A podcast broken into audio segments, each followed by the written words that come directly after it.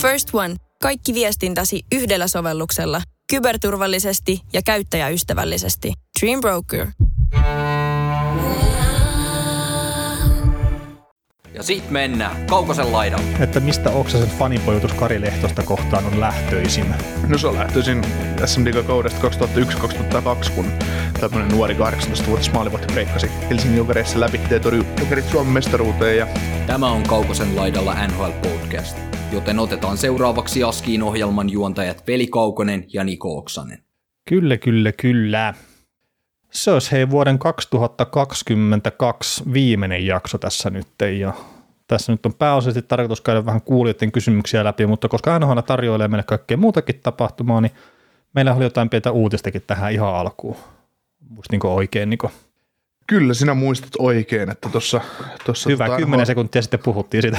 Niin, NHL meni, meni tota, juuri ennen joulua tyypillisesti, niin kokoonpanot jäähän ja pitää waivers-hommia tai kauppoja ei se jouluaikana tapahtua, että sen verran kunnioitetaan näitä, näitä tota, pelimerkkejä, niin, niin tota just ennen, ennen sitten tapahtui, tapahtui parit, yksi kauppa, ja, tai itse asiassa pari kauppaa, ja, ja tota, yksi jatkosopimus tuli, niin ajateltiin, että otetaan ne nyt tähän alkuun, ja ettei ne viivästy niin sanotusti kahdella viikolla, ja, ja tota, taas toisaalta, jos ne olisi jäänyt sinne vuoden alkuun, niin, niin tota, ei, tuskin niistä oltaisiin sitten enää edes mainittu mitään. Mm. Ei jos muistettu enää. Olisi unohtunut. Niin, sen ollataan kuitenkin siinä vuoden vaihteessa toi muisti ihan kokonaan. Ja sulla ei ole mitään tähän. Ei. No niin. No mutta tota, otetaanko me toi Stuart, Stuart Skinnerin jatkosopimus ekana, eli kolme vuotta ja 2,6 miljoonaa cap Joo. Tota, mm, paljon herättänyt keskustelua kyseinen sopimus some, somen ihmeellisessä maailmassa ja, ja tota, mun mielestä erittäin hyvä sopimus tuolle maalivahdelle, koska ok, vaikka kokemusta ei liikaa NHLstä ole, niin mun mielestä toi kaveri on ollut pitkään äh, huonompien takana, sanotaanko nyt näin, että Mike Smith, Mikko Koskinen oli tuossa pari vuotta kaksikko, kaksikko mistä Edmonton halusi tiukasti pitää kiinni. Toki tämä kaveri olisi halunnut, voinut myös pelata itsensä niistä ohi, mutta sitten kun on kaksi veteraania, että etenkin Smithia, Smithissä oli niin suuri rakkaussuhde tuolla Oilersissa, tai Oilersilla oli Smithiin niin suuri rakkaus, rakkaussuhde, että, että jäi vähän tavallaan tielle tietämättömälle, mutta, mutta nyt, sitten, nyt sitten kun Campbell tuli ja kaksi, kaksi vanhempaa herraa lähti ulos niin sanotusti joukkueesta, niin on saanut paremman näytön paikan ja näyttänyt kyllä ihan tosi hyvältä. Joo, siis etenkin se viime kausi, nyt muistan, että oliko aiempia pelejä, mutta että viime kaudella oli jo tosi lupaavia otteita oli se paras niistä kolmesta maalivahista, jopa ehkä tilastollisestikin. Niin, tai jopa, tai siis jo, erityisesti tilastollisesti ei jopa, mutta mm. tota, jatkanut siitä, mihin viime kaudella jäi. Et tietenkin sitä dataa on vähän, että esimerkiksi tuo Jeff Markki käyttää sitä, että se sata ottelua pitää saada täyteen, että sitten kun noin kenttäpelät rupeaa toista kertaa tulee sitten vastaan, kolmatta kertaa tulee vastaan, niin sitten saattaa jo tietää, että mitkä ne Skinnerin tavat on, ja sitten saattaa eri tavalla löytyä aukkoja siitä, mutta ei toi 2,6 miljoonaa cap hitti, niin tuskin se Edmontonin kausi siihen kaatuu tai tulevaisuus, että jos nyt ei sitten tartukaan kiekko samalla tavalla kuin tähän asti. Niin ei, ei. Minimissään hyvä kakkosmaalivahti sanoisin. Kyllä, ja, ja tota, tässä voi äkkiä olla sellainen tilanne, että tietysti annetaan sille Kämppelille kyllä nyt aikaa, aikaa, jos miettii, että maalivahti kaksi kotiana ensi kaudesta alkaen se 7,6 miljoonaa, niin sehän on loppupeleissä on sopuhintainen, sopuhintainen mm. setti, mutta tämä antaa myös pienen paineen sille Kämppelille, että kiekon olisi pitäisi alkaa tarttumaan, että se, että tota, et, et, et, jos häntä saatettaisiin jopa laittaa lihoiksi, mutta sitten taas, että kuka, kuka huoli maalivahti, jolla viiden miljoonan palkka, niin se on taas, ja ei saa kiekkoa kiinni, niin se on myös oma, oma juttuunsa. Mutta. Tai kahta kuukautta ollut organisaatiossa, nyt aletaan pistää pois. niin, mutta siis no, ainakin tän ja ensi kauden siellä pelaa, mutta sitten just se, että, että, että täytyy, täytyy aikaa antaa, mutta niin, ja siis tämä kausi nyt on lähtenyt menee perseelleen, niin sitten saako se sitä oikastua, että ja sitten, että vaikuttaako näin, mistä ollaan aikaisemminkin puhuttu tämän kauden aikana, että tuut uuteen organisaatioon, erilaisen pelisysteemiin ja muuta, että onko se sitten sisäänajo vai kestää hetken, mutta ei se nyt Torontossa ei kestänyt. Mutta Edmontonissa on jonkun verran kyllä ongelmia sinähän joukkueen pelaamisessakin, että pelkästään maalivaiheessa, mutta Kämppelin kohdalla voi sanoa, että kyllä maalivaiheessakin on ongelma. Mm. Joo, mutta tosiaan Skinner viime kaudella 12 starttia, 6 voittoa, 6 tappioa, torjuntaprosentti oli 91,3, päästetään maalin keskiarvo 26210 peli. Tällä kaudella 18 starttia, 9 voittoa, 8 tappioa varsinaisella yksi jatkojen jälkeen 91,5 torjuntaprosenttia ja 283 päästetään maalin että tavallaan suhteessa, suhteessa paljon jo parempaa mitä viime kaudella. Ja tosiaan viime kaudellakin niin Mä sanoin sitä varmaan podcast-jaksossa, että luohen kiitos ja joku loukkaantui, että Skinner pääsee, Skinner pääsee ylös ja sitä aina kun joku maalivahti terve, tervehti Koskinen tai Smith, niin Skinner lyöti alas. Et, et se oli vähän sääli hänen kannaltaan. Mm. Että, ja näin, mutta, mutta en mä tiedä, siis vaikka Skinner nyt olisi ollut ykkösmaalivahti, niin ei, ei näy Colorado olisi ikinä voittanut konferenssifinaaleissa. Että se nyt on myös täysin selvä. No joo, ei jos sä hippaa saa kaverista, niin siinä on vähän huono lähteä voittaa mm. huippumaalevahtipelillä. Toki on niitäkin ta- nähty, nähty, mutta että ei ehkä ihan kuitenkaan sitten olisi ollut siihen palaa. Mutta sitten, mitäs toi hallitseva mestari teki mielenkiintoisen pelaajakaupan?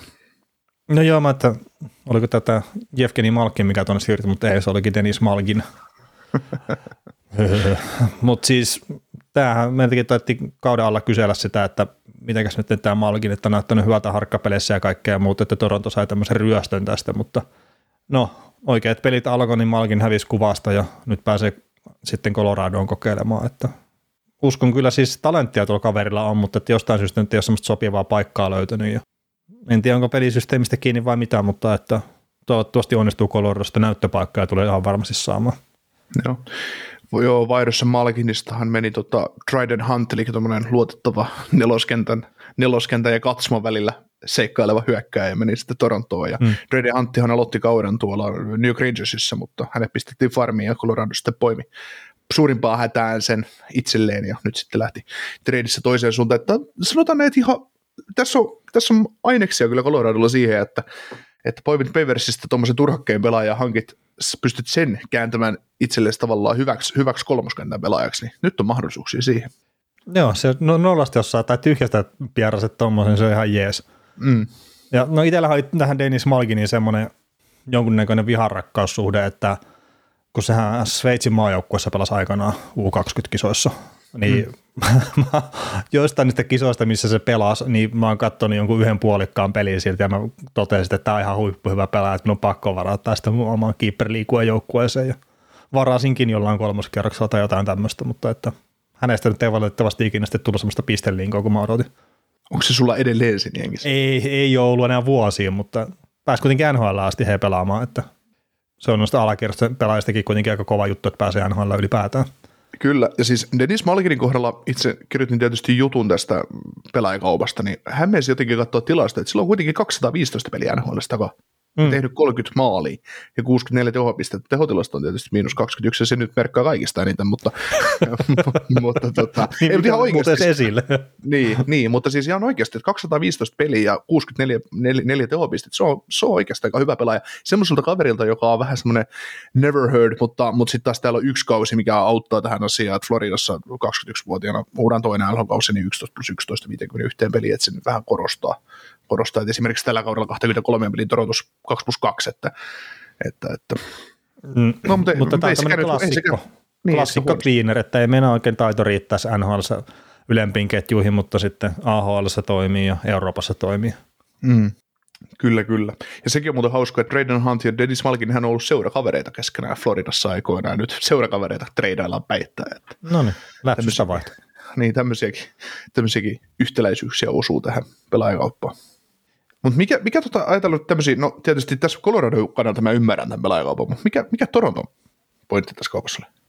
No kai niin kokee, ne saa Trader Huntista sitten jotain semmoista, mitä ne tarvii kokoonpanoa. Mm. Kerta ei, ei siis kaikesta huolimatta, vaikka mä oon sitä mieltä, että ne tarvii hyökkäysvoimia ja muuta, niin ei se maalkin ole toiminut siinä. Mm. Silleen, kuin miten itse ne on ainakin ehkä olettanut. Niin. Mutta se siitä. Se on varmaan Colorado taisi lähtökohtaisesti voittaa tämän pelaajakaupan. niin onko tässä nyt voittajia häviää. Mm. Sopimuksia siirtyy toisesta paikasta toiseen paikkaan. Niin, ja sitten jos molemmat joukkueet saa mitä ne hakee, niin sitten se on win-win. Kyllä. Mutta ehkä lähtökohtaisesti paremman pelaajan, semmoisen etenkin enemmän pistepotentiaalia, oma, pistepotentiaalia omaavan pelaajan, niin sai Colorado. Mm. Jees. Philadelphia Flyersissa tota, koko kauden sivussa oli Cam Atkinson, niin hän käy tota, niskaleikkauksessa ja, ja tota, sitten, sitten kausi on paketissa, vaikka ei tosiaan ole peliäkään pelannut tällä kaudella ja mm. oli jotain semmoista, että käden yläosassa oli jotain, jotain vaivaa tai jotain sellaista, mä olin lukemina, niin tota, Elliot Friedman jostain twiitistä tai muusta. Oliko sulla tarke, jotain tarkempaa Atkinsonin liittyen?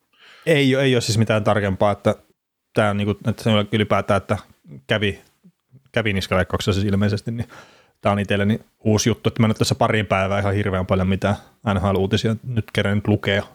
Niin, niin tämä oli itsellenikin vähän uutinen, mutta toisaalta hän treenasi jossain kohtaa ihan silleen täysillä ja mietittiin, että milloin hän palaa, mutta että hetken kestää vielä.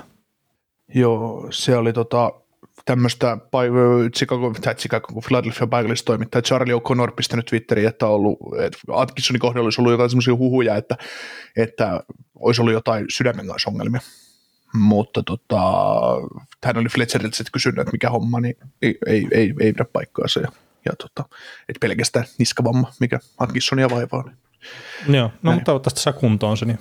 Joo, ja sitten ja... on silleen vaan mielenkiintoinen, että onko tämä samantyyppinen kuin missä Aikkele kävi ja missä Tyler Johnson on käynyt ja oliko sitten Joel Farapiko kävi. Ja, mm.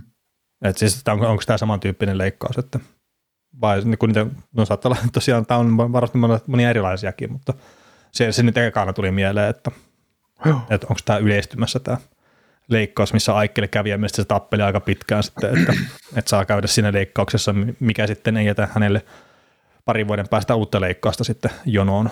Joo, mutta tota, Tortorellakin oli sanonut Atkinsonista, että Atkinson tuntee olonsa tosi varmaksi, että tämä ei tule haittava. Että tämä leikkaus tulee ottaa, että hän pääsee vaivastaan eroon ja, ja tota, ei tule haittaamaan hänen uraansa. Että, että hmm. sielläkin on pari vuotta nyt sopparia jäljellä vielä Flairsin kanssa ja hän teki kaavailtiin kuitenkin ihan merkittävää roolia tuohon, mutta, mutta ensimmäistä pu- puolitoista vuotta nyt ei ole ihan mennyt sillä lailla, kun, sillä lailla, kun tota, porukka olisi toivonut. Eipä kyllä, mutta paranemisia sinne. Kyllä, mutta olisiko sitten aika öö, lukuisten kysymysten? No ehkä se olisi. Ja heitetään tuommoinen, vaikka ei ollutkaan mitään alkuhäppineitä, vaan puhuttiin ihan asiaa, mutta heitettiin kuitenkin nyt kiekkoa tolppaa. Tota, joo, jouluisia kysymyksiä ja lähdetään, kun nyt me tästä ihan tämmöisestä niinkin yksinkertaisesta ja helposta kuin, että kuinka paljon aikaa kuluu yhden jakson tekemiseen, kun lasketaan äänitysleikkaaminen ja muistiinpanot yhteen. No sä voit aloittaa, sä, sä oot noiden leikkaamista ja Viimaamista. puolelta eks, ekspertti. Ää, niin, no siis tota, mä oon hirveän paljon vähentänyt sitä, mitä on mennyt tuohon editointiin aikaa, mutta kyllä silleen, että jos sanoo, että me tehdään tunnin jakso, niin kyllä se varmaan kokonaisuutena se ainakin 30 minuuttia vie, ja tässä on sitten tiedostoja, siirtoja ja kaikkea muuta mukana mutta mä oon aikaisemmin käyttänyt, sä voinut laskea silleen, että kaksi minuuttia yhtä editoitua minuuttia kohtaan, mutta mä oon vähentänyt sitä tosi paljon ihan tarkoituksellisesti, että sai tehdä itselleen tästä helpomman.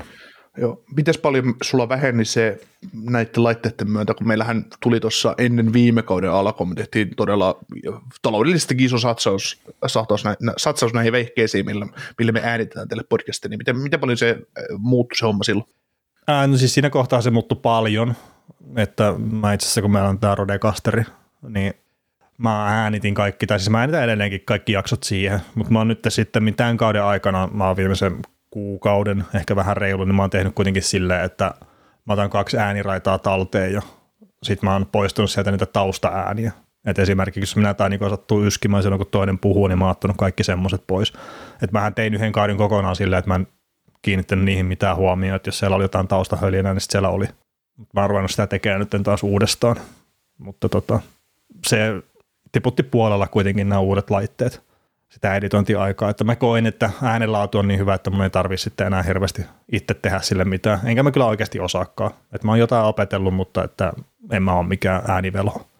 Joo, juu, ja se on ollut tässä läpi podcastin ajan, niin olen jaksanut sullekin sitä toistaa, että nyt ota niin suurta stressiä siitä äänittämisestä tai editoinnista, koska koska tota, se on mun mielestä lähtökohtaisesti meillä on ollut hyvä ääni ja nyt varsinkin sitten näiden vehkeiden puolesta on niissä merkittäviä eroja. On meille tullut paljon palautetta tuli silloin, kun meillä oli vanhat äänet, että, tai vanhat vehkeet, että, että jostain mun helinästä ei saa mitään selvää. Se on ihan hyvä, ettei mun jutuista aina saa selvää, mutta...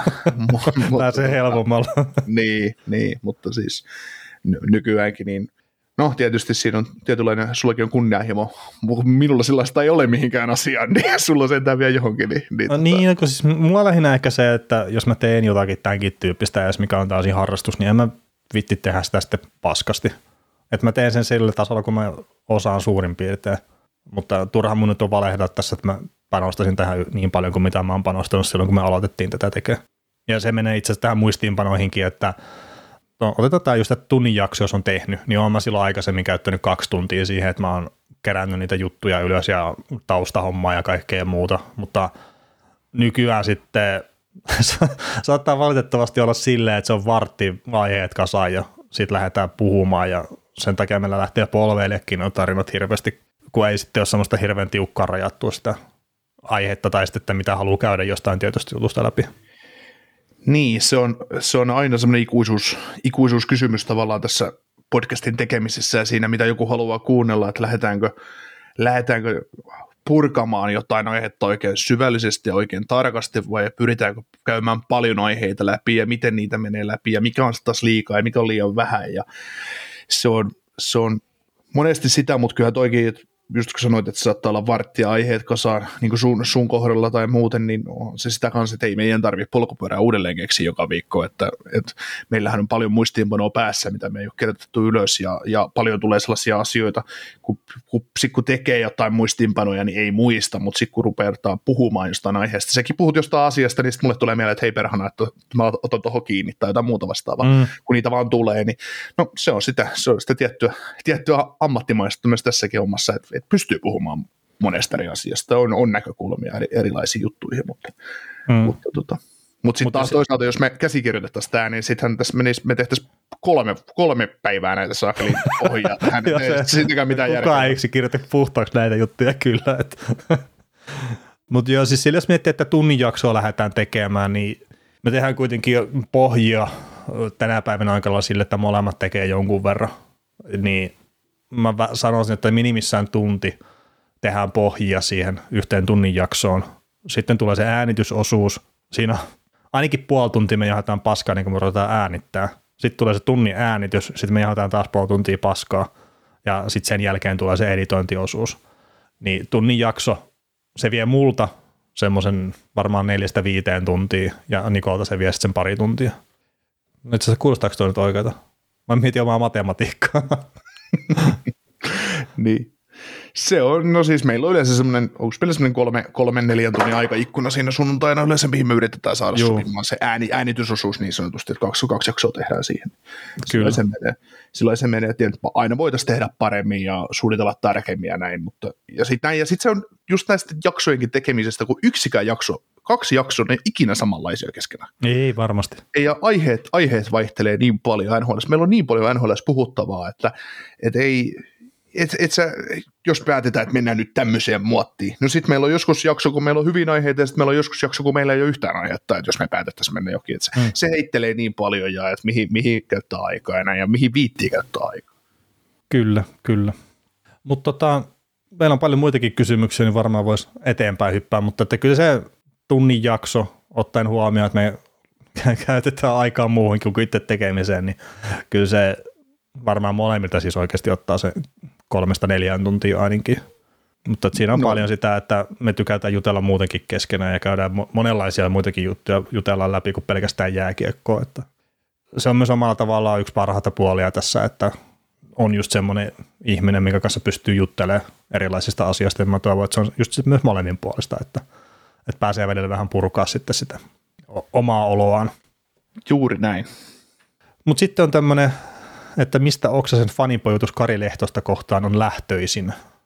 No se on lähtöisin SM kaudesta 2001-2002, kun tämmöinen nuori 18-vuotias maalivahti breikkasi Helsingin Jokereissa läpi ja torjui Jokerit Suomen mestaruuteen ja se oli sitten parasta, parasta sitten viipaloidun leivä, mitä, mitä seitsemänvuotias mm. Niko oli nähnyt elämässään, että, että tota, seitsemän-kahdeksanvuotias vuotias itse asiassa. Niin, et ihan sieltä, sieltä, että se oli joskus silloin oma isäni on aina ollut jokareiden kannattaja ja, ja tota, käytiin paljon tepsi jokerit matseissa tällä, niin mä jo jossain vaiheessa pyörisin, että tulisiko musta TPS kannattaa, kun Tepsi aina aika usein voitti niitä Turussa pelattuja pelejä ja, ja näin, mutta sitten se, sit se Lehtosen ja Jokareiden Suomen mestaruus silloin 2002, niin se sitten sinetöi sen ja sitä kautta niin sitten on seurannut sen pelaajan uraa ja, ja tota, sieltä ihan alusta asti sitten, sitten tuohon viimeiseen, viimeiseen peliin Los Angeles Kingsia vastaan asti, että et sillä on iso, iso merkitys ollut minuun tavallaan jo ihmisenä ja siinä, että silloin kun itsellä on ollut henkisesti ja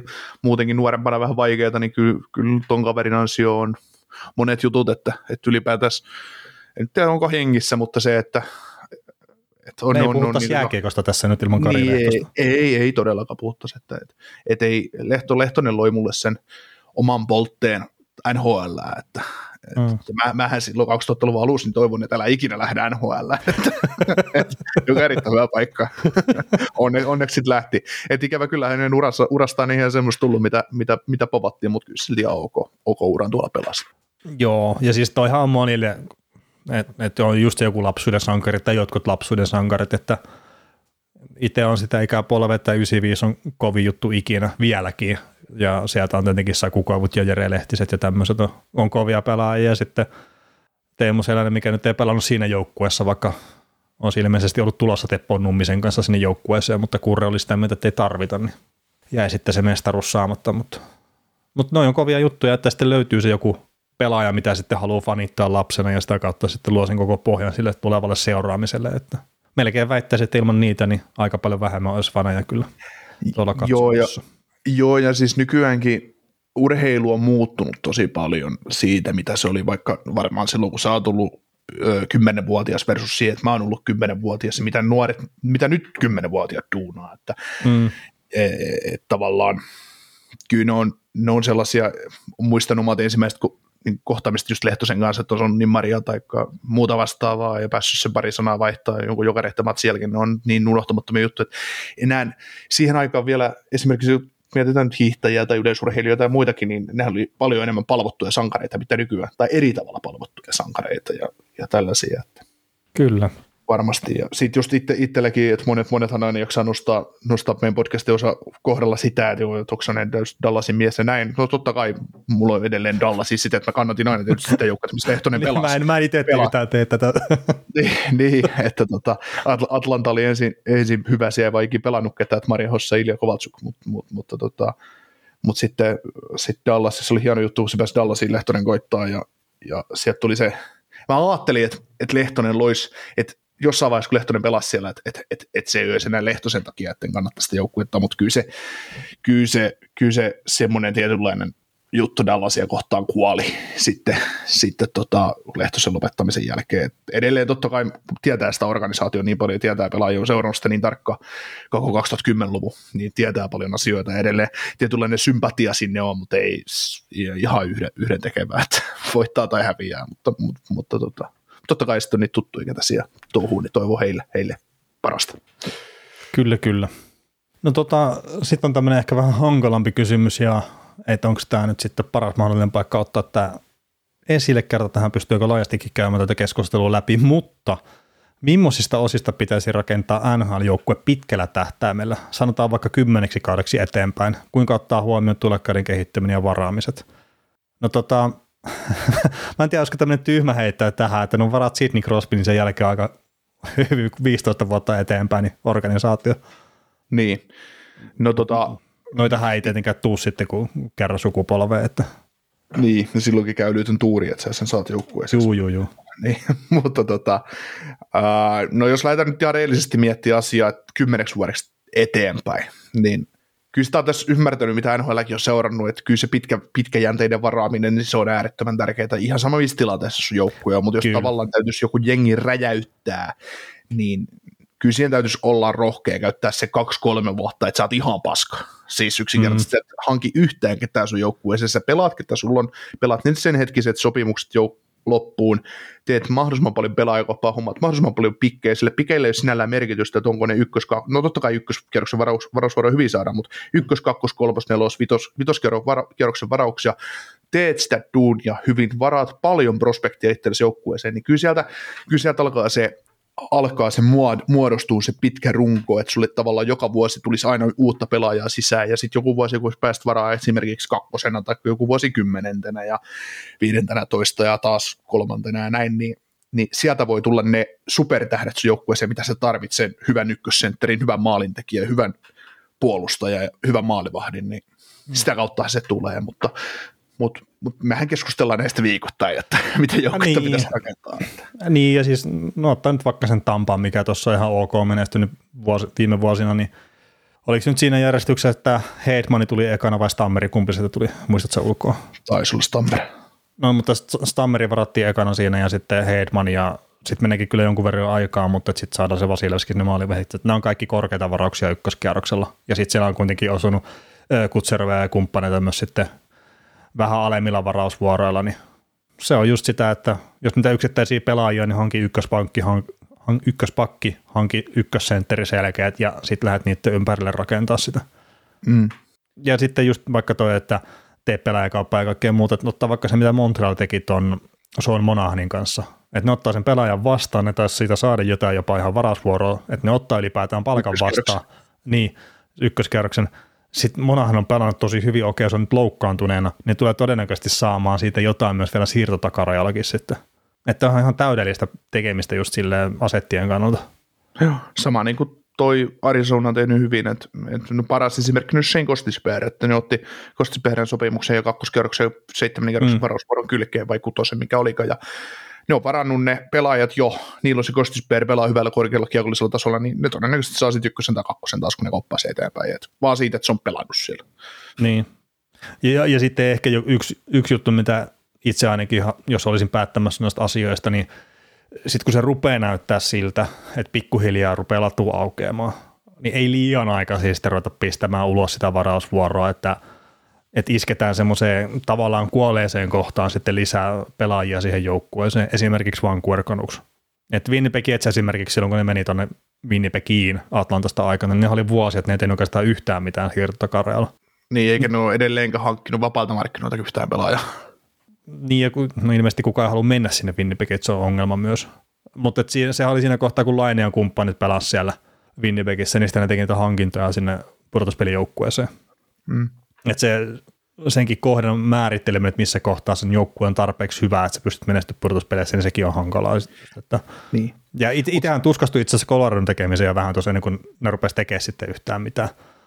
Et mä jotenkin itse jo vuotta aikaisemmin toivon, että nyt niin ihan oikeasti teillä on nyt jo mahdollisuus menestyä, jos ikkuna menee kohta kiinni, kun McKinnon sopimus loppuu ja muuta, mutta no Joe Sakiko ehkä mua vähän fiksumpi näissä jääkiekkoasioissa. Joo, ja sitten just se, me ollaan puhuttu monta kertaa, että älä rakastu omiin ufiin esimerkiksi, että älä rakastu mm. kakkoskentän pelaajaan, on ihan, ihan turha niillä on lyödä iso sopa, sopimusta, että ihan sama, fanit voi huutaa mitä tykkää, mitä tykkää että joo joo, tämä on mennä tärkeä pelaaja, no ihan, ihan sama, lähtikö niin. muualle tienaamaan, että, että tota, me pärjätään paremmin ilman sitä, että kiitos tästä ja näin. Nämä on, nämä on näitä juttuja, mitä siellä pyöritellään. Ja sitten just se, että eihän, eihän joukkue, mietitään nyt Colorado, siellä on pakistossa kolme tosi elituluokan puolustajaa, mm, Makar, Taves ja Byram. Ja sitten siellä on ympärillä just Eric Johnsonia ja, ja tota Josh Mansonia. Niin jos mietitään tällaisia pakkeja, niin e, eihän joku Devon Davis, niin, niin, niin eihän Colorado tiennyt, että se on, siitä tulee tavallaan noin maaginen. Taikka ne on tehnyt niin todella harkittuja hankintoja, mitä ne on just hankkinut sinne, ja sitten se, että et, et va, vaikea lähteä niin kopioimaan ketään, koska jos sulla on esimerkiksi, jos sulla on se yksi hyvä eliittipakki, niin se nostaa itsessään jo muun pakiston arvoa ylemmäs. Niin, ja sitten on se Colorado, on se Penguins, on se ää, Tampa, niin joo, tietenkin helppo sanoa, että varaa hyvin, mutta sitten just näitä Crosby, ei semmoisia pelaajia tullia usein, McKinnon, Makar, eihän tämmöisiä, kun ei niitä vaan yksinkertaisesti ole joka varastotilaisuudessa varattavissa. Ei, ei, ei. Tai sitten Tampastakin, että just Hedman, Vasilevski, miksei se Stammerikin tai Kutserov, niin nekin on vaan niin kovia pelaajia, että se pitää ymmärtää, että vaikka sä oot kuinka paska pitkään, niin sä et välttämättä saa varattua niitä oikeita pelaajia. Terve vaan Buffalo Sabres ja Edmonton Oilers. Mm. Ja Oilersissa on pari aika hyvää pelaajaa viemässä sitä hommaa tällä hetkellä eteenpäin. Mutta... Niin, oli aiemminkin varattu ihan hyviä pelaajia. Oh, niin, niin, mutta että ei, ei sekään aina oikotie onne, että kyllähän se tarvii, siis rehellisesti tarvii käydä myös pikkasen tuuri sen homman kanssa. Täytyy, täytyy, täytyy. Mutta kyllä se puol- puolustuspelin pisteet ensimmäisenä kuntoon, niin se on tärkeää, mutta myös sama se, että et sä ilman ykkössä et ripääse yhtään mihinkä tai hyvää maalintekijää. Että. Kyllä. No tota, sitten olisi, että ollaan tuosta Brocklinsonista puhuttu jo aliarvostusta pelaajista, niin tuli tämmöinen, että voisitteko tehdä omat aliarvostut viisikot plus maalivahin tämän kauden pelaajista, niin kumpiko nyt meistä haluaa sitten aloittaa?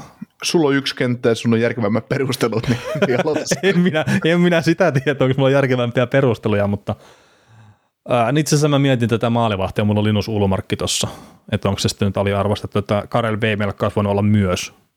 Että se, se, on mun mielestä todella aliarvostettu maalivahti siihen nähdä, mitä se tekee ja minkälaisen joukkueen takana.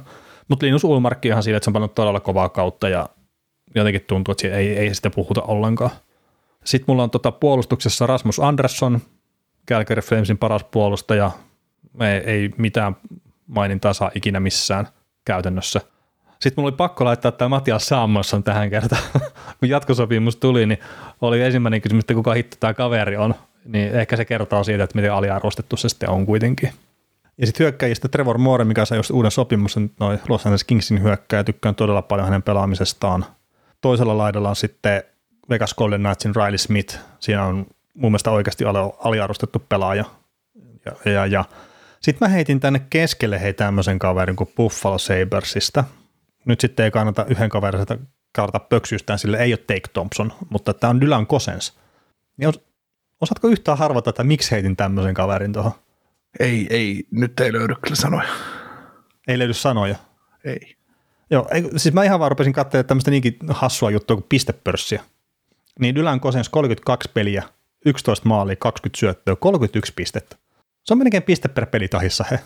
Mm. Ja jos Buffalosta puhutaan, niin Take Thompson Friendship Tour on ainut, mistä puhutaan. Mm.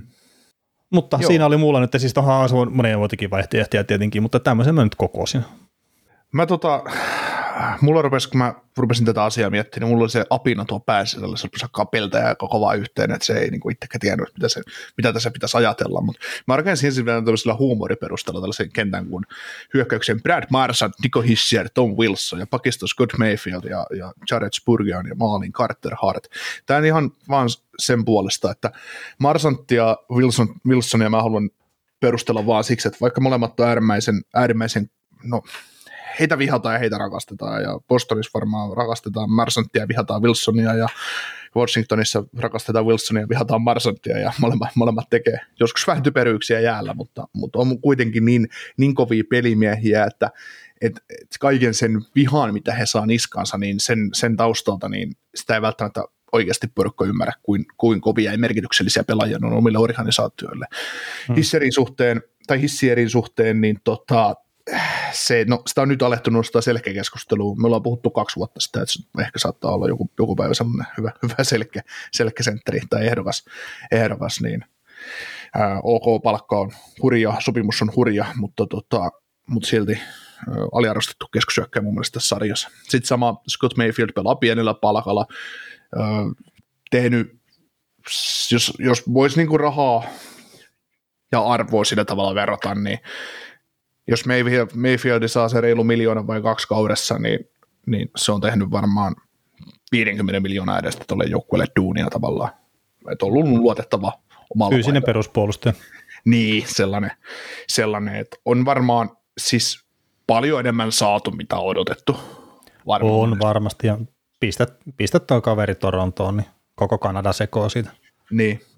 Sitten toinen kaveri, kun pistät Torontoon, niin se kois kanssa, että Jared Spurgi on niin, niin tota, kans semmoinen hiljainen, hiljainen työmäärä, varmaan semmoinen nykyaikaisen NHL-jääkiekon äh, prototyyppi all puolustajasta, että ei mikään supereliittipuolustuksen, ei todellakaan eliittihyökkäyksiä, mutta omaa, tuossa, omaa molemmat todella hyvin. Mm. Ja siis tosi edullinen sopimus siihen nähden ja oikein identiteettipelaaja omalla tavallaan tolle, tolle, tolle minusta Wildille, että, että oikein kunnollinen kapteeni, hyvä Mikko Koivun jälkeläinen tai Mikko, Koivun, se, Mikko Koivusta seuraava kapteeni tuolla organisaatiolla. Ka- kaveri, mikä todennäköisesti 30 vuotta sitten olisi pelannut NHL. Ei, ei, ei. Sitten tota, maalivahtajana tietysti Carter Hart, että, että paljon oli epäilyksiä, Philadelphia vanha kunnon jääkiekkomaalivahti ja hautausmaa, että on, on selvinnyt niistä paineista, ollut vähän ongelmia, mutta nyt on taas Tortorellan systeemeissä, niin laukauksia kohtaa paljon ja torjuu myös aika paljon, että, että aliarvostettu maalivahti. Mutta sitten jos ajatellaan taas, mä haluaisin tehdä kaksi kenttää jostain syystä. Mä en, mä mä en löytänyt Tehtävän oikeasti, kuvaus. niin, en, mä, en mä löytänyt oikein mitään semmoista järke, jär, järkevää, jär, järkevää yhtä kenttää. Niin sitten mä etin tämmöisen toisen, vähän semmoinen oikeasti, väitettiin, no, iso, no sillä tavalla iso palkkasi, kunhan tässäkin iso palkkasi pelaajia, mutta niin Clayton Keller, Elias Lindholm, David Perron olisi mun hyökkäyskenttä, ja sitten Mike Anderson ja Chris Tanev pakkipari ja maalissa Tristan Cherry. Aloitetaan nyt tuosta maalivahdista, että mäkin aika paljon suolan paskaa ton Tristan Cherryn niskaa, mutta siis se, että, että onhan se aliarvostettu maalivahti, ei sitä hyvä ykkösmaalivahti se NHL on. Mutta sitä vaan, että et varmaan Pittsburghissakin on nähty varmaan jotain parempaa aina. Että, ja itsekin jotenkin näkee, että, että Jarista nyt ei sitten mukamassa ole johonkin tai muuta, mutta mut mun mielestä näistä NHL ykkösmaalivahdeista niin puhutaan siinä Veimelkka ja Ulmarkin kanssa varmaan aika vähän. Mike Anderson, niin, sano vaan. Ei, kun mä vaan, että vaikuttaako Charin kohdalla se, että nuo pudotuspelinäytöt on sitten vähän mitä on. Joo, ja kyllä ne mullakin kummittelee, mutta, mutta kyllä sekin alkaa sitä kiekkoa joskus kiinni saamaan, että se nyt on ihan selvä, selvä mm, niin, niin. Ei, se, ei se pelkästään nyt siitä, että kun peli muuttuu pudotuspeleiksi, niin johdu, että se kiekkoasakin. Koska viime vuonnakin se pelasi, se tuli loukkaantuneena pelaa sen Game 7 Rangersia vastaan, ja se oli torjunut siinä silti voittoon, että, että tota, et näin. Mutta sitten pakeista... Jo, jo, se, se, se, unohtuu muuten sitten Pingmissi viime vuoden pudotuspelitappiosta, että siellähän oli joku talonmieskin välillä maalissa, kun ne loppukaverit. Että Joo, no mulla oli just se, että aika lähellä, että olisin pelannut siellä, mutta sitten mä, mä, sain migreenin niistä Madison Square Gardenin valoista, niin mä päässyt sitten, mä päässyt mukaan. Niin kauhean hedari, hedari iski siinä just, just ennen alkulämpöjä, että ei, ei se herra jumala, mutta, mutta joo, niin tota, Mike Anderson, Chris Tanner, siinä on kaksi ihan elittiluokan puolustavaa puolusta, että hän nyt on ollut jo sata vuotta tässä sarjassa, mutta ei, mietitään viime vuoden pudotuspelejä Flamesissa, että joukkue kaatui, no siis, no Tadevilla ei ollut jalkoja, kun se tuli siellä Oilers-sarjaan mukaan, ja se oli silti se joukkueen paras pakki sitten siinä sarjassa. Ei siltä Anderssonilta nyt mitään pois, mutta, mutta se, se sitoo sen pakiston yhteen. Ja sitten just Mike Anderson, niin tulee olemaan joku päivä. Öö, joku pelästyy kohta, kun se saa sen viisi kertaa neljä ja puoli lapun, mutta, mutta, mutta se tulee olemaan rahansa arvoinen, arvoinen pakki. Sitten hyökkäyksestä just, niin. Ei siis Mike Anderson just niitä puolustajia, että kun se on just puolustuspään spesialisti, niin sitten katsotaan pistetilastot, että todetaan, että tämä on ihan paskapelaaja. Mm. Clayton Keller, Elias Lindholm, David Peron. No David Peron on ollut ikuinen sylkykoppi nhl Mä, tiedä, mä en ole ikinä välittänyt sitä kaverista, mutta tässä, tässä viimeiset pari vuotta niin on ruvennut seuraamaan, niin se oli Bluesissa tosi hyvä pelaaja ja nyt se on Detroitissa iso palanen sitä hyökkäystä, että siinä määrin, että kokenut, kaiken nähnyt jääkiekkoilla tuodaan rosteriin näyttää niille muille kavereille myös esimerkkiä, niin oikein loistava, loistava hankinta Aisermanilta ja, ja unohdetaan, ja se tekee kuitenkin pisteitä tosi paljon. Mm. Ja silti siihen ei reagoida. Elias Lindholm, ää, viime kausi, viimeiset pari kautta Katsuki ja Kudron kanssa teki kovaa jälkeä, mutta varmaan oikeasti unohdettu kuin ei se, se ei pelkästään ole Katsuki ja Kudron ansiota, että tuli pisteitä, vaan että myös se, myös se Lindholm on siinä. Että, että tota, tietysti se, että kun pelaat hyvien pelaajien kanssa, niistä tulee parempia kuin sitten sit on olemassa vaan Crosby ja McDavid ja kumppanit, ketkä tekee sitten oikeasti huonoista pelaajista jo parempia. Että, hmm. että, näin. Ja Clayton Keller, uh, no kans. Clayton Kellerin, no taas per, per, peruspelaajista Torontosta, niin olisi parasta sitten viipaloidun leivä, että, että tota, mutta kun pelaa Arizonassa, niin ketään ei kiinnosta. Palkkaa tietysti iso ja, ja olihan hänellekin vaikeutensa, mutta nyt Andre Turik niin sanoi, jos jonkun ottelun jälkeen kun Keller teki, tekikö se Atto-tempun tuossa jo?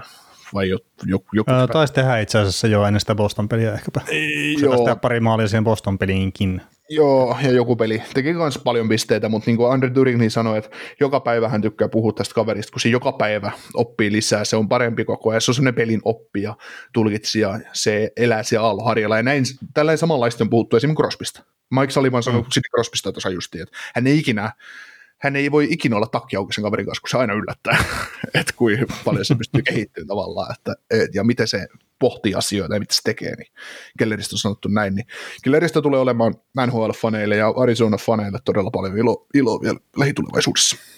Kyllä, kyllä. No miten sitten, meillä oli tämmöinenkin kysymys tullut, että onko Nikita Kutserov aliarvostettu pelaaja. On. no ei mun mielestä ole. Ei, ei, ei ole. Tai en mä tiedä siis millä tavalla tämä nyt sitten taas mitataan, että jos Brad Marsant on tietenkin aliarvostettu pelaaja sun papereissa, niin sitten varmaan Nikita Kutserovkin on, mutta en mä nyt jotenkin osaa sitä itse pitää aliarvostettuna. Niin, siis... siis... Tämä on, miten se oli number one bullshit? Vai miten se käytti se Kutserov itse? Joo, itsestään vai jostain toisesta? Ei, kun siitä jostakin, kun ne jengi itki silloin siitä palkkakaton ylittämisestä. Jaa. Niin eikö se, eikö se heittänyt joku tämmöisen number one bullshit kommentin ehkä johonkin lehdistötilaisuuteen? En mä muista. Sitten tota, Kutserovhan palasi just, palasi just Montrealiin pelaamaan sitten ensimmäisen pelissä sen, sen kommentin jälkeen, kun se vittuili mm. Montrealin faneille, että ne juhli, juhli sitä 3-1 kavennusvoittoa finaalisarjassa. Kun niin, vai oliko se siihen liittyvä sitten se niin. kommentti, se number one bullshit tai jotakin? niin, ja sittenhän se, kato, se sanoi sitä jotain, että kun Vasilevski on ollut heidän MVP, että, että tota, joku kaveri sieltä Vegasista sai sen vesinä, vaikka se kuulostaa meidän, meidän maalivahdille. Niin se saattoi muuten liittyä tuohonkin, mutta mä oon ihan varma, että Kutserovassa sanoi, että johonkin liittyy. Joo, joo. Joo. Joo. Mutta siis no Kutserov sillä tavalla mun mielestä aliarvostettu, että kun puhutaan aina, kun McDavid tekee kauhean määrän pisteitä, ja se on ihan fine, ja ei siinä, ei siinä ole mitään, se on totta, mutta sitten taas, että mä näen, että Kutserov, Kutserov on tavallaan, ja hänellä on kyky, kyky tehdä täysin sama, minkä, minkä toi, toi, toi, toi McDavid tekee, että niin kuin teopistettä määrässä, mutta sitten taas kun Kutserovi sitä kiinnostaa ehkä, ehkä tota, Meinaat nyt nostaa sitä jollekin selkeäkeskustelu? No ei. se, kun Kutserova ei tee sen takia pisteitä niin paljon kuin McDavid, kun se puolustaa niin kovaa.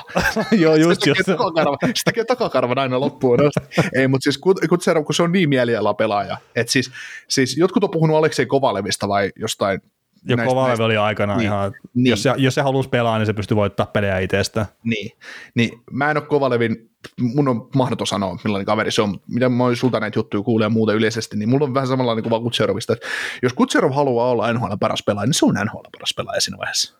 Tiedätkö? Mutta ei se, ei, ei se jaksa pelata 82 peliä runkosarjaa läpi täysillä, sillä että se olisi joka pelissä tosissaan. Ei se jaksa pudotuspelejä pelata. niin, käy silloin täällä vähän.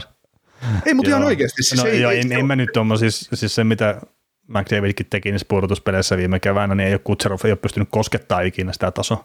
Niin, mutta ja tämä ei ole siis nyt mitään Kutserovilta pois saava fantastinen pelaaja, sillä on runkosarjan pisteennätys nyt tästä joltain viimeiseltä, me ei nyt 30 vuodelta, mutta yli 20 vuodelta taitaa olla. Ja, ja näin, että McDavidin tarvitsee se kuitenkin ekana rikkoa, että Joo, mutta siis tota, siinä on se ero, että, että kun McDavidin, jos, jos se halusi Oilersin voittavan, niin McDavidin oli tehtävä ihan kaikki. Kutservin ei tarvitse Tampas tehdä mitään tällaista. Niin, Silloin mm. kuitenkin kavereita siellä kentällä, ketä, ketä se voi syöttää, kato sen kiekon jollekin. Mutta kun McDavid, ei, se ei voi syöttää sitten kellekään, jos se, sen on tehtävä, otettava niin kuin se koko joukkue reppu selkään. Tuolla mm. on muitakin. Joo. Että, joo, mutta. No mitä sitten oli alkukauden top 5 pelaajat? Niin mä nyt heitin tähän tämmöisen Jeesus, Take, Valdrens, Basta, Kapritsov ja Kotsetkov. Niin, haluatko vaihtaa jotakin? No. Eli McDavid, Take Thompson, Erik niin, Kaasson, Kirill, Kirill Kapritsov ja sitten tämä mikä Piotr Kotsetkov onkaan. Se on hyvä, että sä nyt tarkensit, että mä oon hetken No joo, no mä ajattelin, että sä et ymmärrä, että kestä puhutaan. Mulle se Markku Antero on aika usein liikaa. niin Markku Antero jää puuttuu tästä jo, niin. ja Aatu Kettu jää myös niin, puhutaan Mäki Jeesuksesta, niin, niin mä oon aina, että kuka hemmettiä.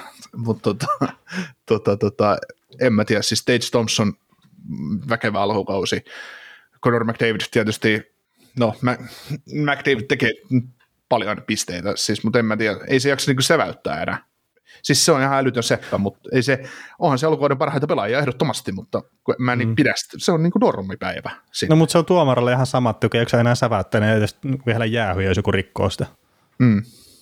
Mutta siis Take Thompsonin, no, oliko se nyt kolmantena pistepörssissä tällä hetkellä? Juu, ja kolmas kaveri nyt, joka rikkoi 50 pisteen rajan. Juu, Et se, se, on kyllä ihan, ja toinen no Caprizzo että hinaa yhtä joukkuetta kokonaan mm. itsestään melkein ja, ja näin, mutta tuommoisia mä nyt heittelin tuohon, en, en mä tiedä tarvitse sitä sitten ei, mä tiedä. Se, sen kummemmin.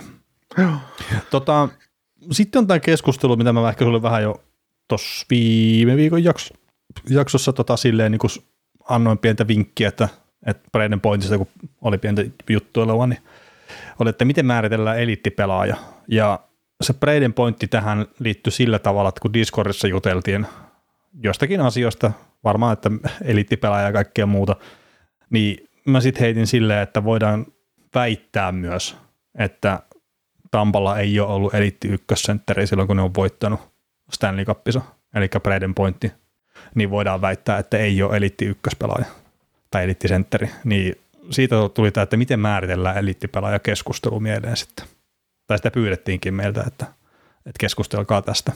Niin meidän Discord-kanavalla pointtia ei pidetty tavallaan eli... Minä, siis mä, mä sanoin ihan suoraan, että siis minä en, että oli okay. tietenkin tämmöinen vähän, että löylyä kiukalle tyyppinen heitto myös, mutta mulla on sitten myös perustelu siihen kertaan. Mä tiedän, että sä ihan varmasti pidät sitä elittipelaajana. No siis, kun siinäkin on se oma, oma eronsa näissä jutuissa, että, että jos mietitään, vertaan nyt pointtia vaikka McDavid, McKinnon, Auston Matthews näin niin kuin, ja Sidney Crosby mm. esimerkkinä, niin eihän se ole niiden tasoinen pelaaja. Ei, ei, ei se kuulu samaan keskusteluun äh. sillä tavalla. Joo, joo, ja siis tämä on se mun pointtikin ehkä, että kun mun mielestä se, kun puhutaan eliittipelaajasta, niin mun mielestä se pitää olla hyvin harvalukuinen joukko, että et se nyt voi joka ikistä, ta, mitä näitä nyt onkaan pelaajia, niin nostaa sinne. Mm. Että ei, ei, ei vain joka ikinen ykköskentän pelaa, niin ei se ole eliittipelaaja. Ei, ei, ei. Et esimerkiksi Braden Pointin kohdallakin se hyötyy Kutservin kanssa pelaamisesta ihan älyttömän paljon. Joo. Ja siis ja, ju, ja just se, se, Kutserov nautti siitä, että se saa pelata pointin kanssa. Että, niin. niin. Ja siis kun mulla oli just se, että miten mä määrittelen eliittipelaajan, niin lähtökohtaisesti että pystyn nousemaan mun mielestä eliittipelaajaksi yhteen tai kahteen kauteen. Että se vaatii semmoisen vähän pitemmän pätkän sitä, että sä oot oikeasti sitten siellä tasolla, että sä oot eliittipelaaja tässä sarjassa. Ellit sä sitten oo joku hemmetin Makar tai Conor McDavid, mistä sä näet niinku päivästä yksi, että toi kaveri, se on yksi parhaita ja se kuuluu sinne piste. Mm. Ja tämä on itse asiassa vähän sama, että jos miten mietitään uh, Hockey Hall of Fameakin, tai mitä mä itse mietin sitä, niin se pelaaja, joka valitaan Hockey Hall of Fameen, niin mun mielestä se pitää olla vähintään kolmen kauden ajan yksi pelipaikkansa parhaita, että sitä voi edes ajatella sinne. Joo. Ja se, se on mulle myös vähän se elittipelaajan määritelmä sitten. Mm. Ja sitä kautta se predemointi ei mun mielestä siihen kuulu, vaikka se onkin äärettömän hyvä, mutta se on ehkä just se yksi taso alempana, että se on sitten tähtipelaaja mm. tai miksi se halukaan määritellä kukakin. Niin, tota, öö, no joo, tämä on, no, tää on just kova Tämä on, tämä on tosi vaikea keskustelu. Niin, ja sitten kuka määrittelee mitenkin se. Niin. Onko Nikita Kutserov sulle elittävällä? On. Niin. Se on yksi on parhaita laitohyökkäjiä. Kyllä, kyllä. Ja siis tuossa joukkueesta on no, Tampa nyt on esimerkki, mutta tota, Tampassa no, on kolme eliittipelaaja. No siis mä sanoin Vasilevski, Kutserov, Heidman. Joo, mä oon ihan siis samaa mieltä, joo. Mutta joo. Sitä, sitä just, että et, et se on just, että miten, se, mi, miten niitä määrittää, ja se on niin, se on niin moni, monipiippunen juttu, mutta se on just se, että et, et eliittipelaaja, eliittipelaajat, ne on vaan, no mä oon nyt kirjoittanut täydellisesti, joka tekee vain plusmerkkisiä että kun jengillä on tehokas, pelaa sen 18-22 minuuttia per peli, valio yksilöitä, pelikaupasta riippuen vähän muuttuu arvostelu. Et sanotaan, että NHL on varmaan kolme eliittimaalivahtia tällä hetkellä. Neljä, viisi eliittipuolustajaa. Sitten eliittihyökkäjiä on ehkä maks, ihan maksimissaan kymmenen. Mm, mutta siis niin se pitääkin olla, että se on niitä niin. pelaajia, niin. mitkä oikeasti muuttaa organisaation suunnan, kun se hyppää siihen joukkueeseen. Kyllä. Ja sitten ollaan Tampalan kanssa ihan hullut säkää, että niillä on kolme niitä tosiaan ja kaikki eri pelipaikoille. Mm. Ja sitten kun keskikaistallakin miettii, että, että ajatellaan Stamkosin nuorempaa uraa, että Stamkosista oli varmaan tulossa eliittipelaajasarjaa, mm. mutta ei sitten ihan, ei sit, sit ihan tullut sellaista. Niin ja ehkä just parhaillaan se hetken aikaa olikin, mutta valitettavasti tuli se loukkaantuminen sitten. Sitten sama just, että John Tavares oli aikoinaan tosi kova, mutta ei se, se, se oli eliittipelaaja parin kauden ja Islandersissa kantosta joukkuetta yksi, mutta sitten sit tuli hänellekin se raja vastaan ja tämmöisiä. Mitäs tota, onko Kirill Gabritsov eliittipelaaja? Kyllä se mun mielestä on nyt jo. Joo. Et toki no siellä sitä kolme kautta tätä, onko siellä vähän? Öö. Olisiko siellä just ehkä? Tämä saattaa nyt olla kolmas kausi. Niin, kolmas, mutta joo siis Kirill Gabritsov on ehkä semmoinen rajatapaus vähän siitä, että – että voiko sen sanoa niin kuin vähän lyhyemmillä näytöillä, että se nousee sinne kategoriaan, mutta itse sanoisin kyllä, että on. Juu. Sukkarella sitten sori ei ole. Joo, mutta siis näin, näinhän se on, että eliittipelaajia ei riitä jokaisen joukkueen, se huippupelaajia löytyy, mutta niin. elit, eliittipelaajia, ja sitten kaikki ei löydy edes huippupelaajia. Että, tota, että ajatellaan nyt vaikka Devilsia, että Jack Hughesista voi tulla eliittipelaaja, mutta Niko Hissieristä ei tule eliittipelaaja. Niin, tai sitten jos otetaan vaikka se Vancouver Canucks, missä on todella paljon hyviä pelaajia, niin mun mielestä siellä ei ole yhtään eliittiä tällä hetkellä. No, Demko. no ei ei. tämän kauden näytöillä, mutta siis Ei, ei mutta siis niinku, ei, kun siinäkin just tulee ehkä se näyttöjen aikaraja vastaan. Niin, niin, niin, sillä tavalla, mutta Niin. Mutta siis Demkolla on se potentiaali. sitten otetaan me nyt vaikka Dallasiin, että mä väitän, että esimerkiksi, no mä, mä kehtasin väittää jopa, että se Jake Otinger, no se on nyt huippumaalivahti tässä sarjassa, mutta sitten tulee elittimaalivahti tähän sarjaan enemmän tai myöhemmin. No siis mä uskon ihan sama. Niin, sama, niin kuin Miro, Miro Heiskanen, hän on huippupuolustaja, mutta hän ei ole elittipuolustaja, hänestä tulee elittipuolustaja tähän sarjaan ihan me, Niin se vaatii sen offensiivisen läpimurron vielä, Niin. mikä on tällä hetkellä tulossa sieltä. Niin, niin, ja se tulee jatkumaan todennäköisesti aika kauan. Mm. Sitten sama, joku Jason Robertson, Jason Robertson on esimerkiksi semmoinen laitahyökkäjä, että siitä ei välttämättä tule eliittipelaaja, että se on huippuhyökkäjä, mutta se on ihan fine. No siis siinäkin just se, että siis nythän se pelaa tosi korkealla tasolla, mutta pysyykö mm. se taso? Niin, Et si- se on ehkä just semmoinen pelaaja, että vaikka ihan se peliäly on ihan älyttömän hyvä, niin siinä on joku semmoinen pieni kysymysmerkki, että pystyykö se pelaamaan niin korkealla tasolla kuin mitä se tällä hetkellä näyttää. Siinä on just se, mikä erottaa esimerkiksi hänet Kapritsovista ja Kutserovista ja huip- tämän kaltaisista laitureista. Mm. Ei ole tarpeeksi valuistelija. Niin, no siis se voi olla, mutta se, se paikka sillä peliälyllä. Kyllä. Joo. Tota, sitten omia kokemuksia NHL, NHL-matkailusta olisi kiva kuulla, missä olette käyneet katsomassa pelejä, missä haluatte joskus käydä ja miksi. Ja tota, itse en ole tosiaan hirveästi käynyt katsoa pelejä. että mä oon käynyt katsoa ton, kumman kotipeli se nyt olikaan, että oliko se Sabres vai Daxi, mutta että mä oon käynyt sen katsoa tosiaan tuolla areenalla ja sitten mä oon käynyt Klubinissa katsoa Rangers ja Daxin välisen matsin ja sitten mä olin tuolla jatkoajan kustantamalla matkalla, niin tuolla Ruotsin puolelle myös katsoa tuota Devilsia ja Oilersia. Silloin oli siinä- leveät pöydät. No ei välttämättä. ja siinä oli lehdistökastamassa, kun tosiaan silloin katsoi sitä peliä, niin mun alapuolella oli äijä, mikä katsoi, mä haluaisin sanoa, että katsoi Jefua siinä, kun se peli oli käynnissä. Se tuuletteli, kun siellä tuli jotain pisteitä sille varmaan, että olisiko vedonlyönnit ollut menossa tai jotakin, mutta ei ole semmoista hinkua kyllä sen jälkeen ollut lehdistökatsomaan katsoa NHL-pelejä. Joo. Eikä, eikä siis tähän kyseiseen tapaukseen, joka katsoi sitä jotain muuta peliä siinä, siinä, niin se ei liity siihen vaan että ylipäätään, että ei ollut semmoinen reissu, mistä on hirveän lämpimiä muistoja. Joo. Mutta että jos jonnekin, niin tietenkin Anaheimiin mä haluaisin päästä katsoa pelejä ja sitten, että jos lähtee tuohon Itärannikolle vaikka Amerikkaan, niin sitten siinä on niin paljon jo vaihtoehtoja, että ihan mikä tahansa kyllä käy, että lähtökohtaisesti haluaisin vaan päästä katsoa paikan päälle pelejä tuonne Amerikkaan. Ja miksei mm. Kanadankin tietenkin, että siellä on ilmeisesti ihan- ihan hyvä pöhinä joka paikassa, mutta ehkä nyt jos mekään pääsisi vaikka tuonne Amerikkaan katsomaan, niin katsotaan sen jälkeen sitten sitä Kanadaa. Joo. Mä tosiaan jos laskin, että mulla on näitä 14 ottelun näin mä, näin mä katsottuna, että, että New Yorkissa pari reissua, Islandersi, Islanders vastaan Stars pari kertaa, Devils vastaan Stars pari kertaa, Rangers vastaan Stars kertaalleen, Devils Panthers sitten tota Dallasissa, niin pari pudotuspeliottelu Stars ja Wildin välillä ja yksi runkosarjoittelu Dallas, Dallasin ja Predator, Predatorsin välillä ja sitten Tukholmas Klubenissa ottava vastaan Colorado matsit tuossa muutama vuosi sitten ja sitten tota viimeisimmällä jenkkereissulla niin kolme Coyotesin kotiottelu vastassa oli Blue Jackets, San Jose Sharks ja Pittsburgh Penguins ja, Hmm. ja näin, että, että tota, täytyy itse sanoa, kekäläistä jututtaa siellä Columbus-peli aikana. joo, Tai ennen joo, sitä peliä varmaan itse asiassa. ennen, ennen, ennen peliä. Ja, ja tota, se oli just se kausi, kun Columbus pisti, pisti tota Tampan lauluun 4-0 ja, ja näin, ja mietittiin, että kaupataanko Panarin ja Bobrovski ja näin. Ja mm. Kekäläiseltä tuli mulle ehto, että hän ei vastaa kysymyksiin liittyen venäläisiin. No, no. joo. Mutta ihan tota, ymmärrettävää. joo, joo, mä huusin, sanoin sille kyllä haastatteluja, että myyn ne venäläistä sitten nauroi mulle. Joo, mutta hei, kukaan ei silloin spekuloinut ennen sitä, että Columbus menisi all in. Se oli, se oli ihan täys yllätys kaikille, että Columbus meni all in. Ah, Kaikki, kaikkihan mietti sitä, että mitä, se, mitä tapahtuu, että myykö se ja ottaako se assetteja. Paskan marjat, se oli kaikki saatana, kaikki pöydälle, kaikki merkit, mitä Mm. ikinä löytyy. Joo, siis sitä on pakko arvostaa, että uskaltaa tehdä sen. Kertoo se ainut tilaisuus sitten hetkeen. Et ne näki sen ja sitten otettiin se riski ja ekalla kerroksella kantoi hedelmää ja toisella kerroksella ei. Joo. Mutta tota, mitä näistä paikoista, niin, niin New Yorkiin nyt tietysti, New York on helppo.